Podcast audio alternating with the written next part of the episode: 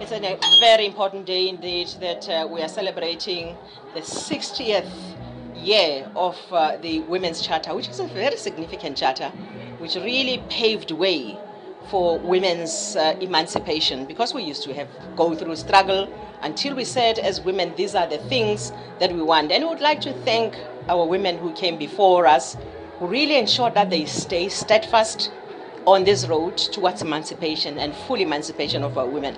Today, as we see and as we look back, we see lots of success, and indeed, we are very, very happy.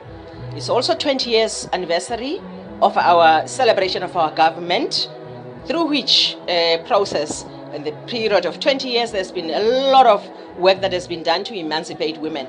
I mean, today we celebrate because we had also the president alluding to statistics of changes even in the fields where people never used to think that a woman could actually be in this profession. So, really, really, we are happy and we celebrate from the bottom of our hearts as we thank all those who came before us. We promise that we will stay steadfast on this road until every young woman who is born today, who's living today, who will be born tomorrow, but also, may, most importantly, many rural people, women who live in rural communities who still have no water, no sanitation, no is suffering under poverty and very poverty-stricken areas. We want to assure them that we will strive just as much as we never thought that today will come where we are today. They must also be really believing and looking forward to the day when all their sufferings will be over. Gender based violence is still one of the challenges facing women in South Africa. What is the government doing to ensure that this is being addressed? President did say today one of the messages that he drove across that the security cluster is working very hard to deal with gender based uh, violence. Women and children, for women and children, not only uh, women but also for children, because it's really rife also amongst children. We also have, as the ANC Women's League, done a lot of work in analyzing where the problems are in terms of understanding the kinds of cases that are put before the various judges and the magistrates. We think that there is a need to really cohere much more and sensitize some of them about the difficulties that our women go through and therefore making things easier. We're glad that some of the changes have already happened where women used to be prosecuted in front of everybody you know, just taking their dignity away. Some of those changes have already happened, but we'd like to see more happening. The second thing is a societal role, because lots of, and more often than not, this violence and gender based violence happens in our own homes, in streets where sometimes police presence is not, you know, just not able to be there. So we're really making a call to society don't keep quiet just talk about anything that you see being gender based violence, gender based violence on every woman and any child. Whether it's your child, it's next door, don't suffer there with pain on your own because ours is to root this uh, problem um, out of our society. We need to work together with all of our, our, our people.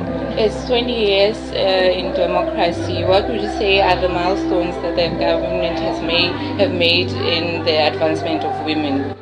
It's uh, lots more women are now getting into tertiary schools than ever before. More women are graduating in professions that they never graduated. They are pilots, they are engineers, they are mine workers in deep areas where, you know, just engineering and artisanry that, that we have never had. Uh, they are electricians, they are engineering, elect, uh, uh electric, uh, engineers, in electrician, in electrician engineers, in research, in uh, research, and also in some of the ships that we as environmental affairs send on the ocean to do ocean studies in projecting what will happen into the future or whether there could be disasters or anything like that. It's mainly women and young women that we have as professionals out there. We're very proud of that. I mean, really, it's just the sky is the limit. We do think that with the number of young people who have actually entered the education system, because education is key they will then be a future of tomorrow. So South Africa is actually banking in its future. Remember, we have now the NSFAS uh, scholarship. That's now the money that support program to the younger generation for going through education and tertiary.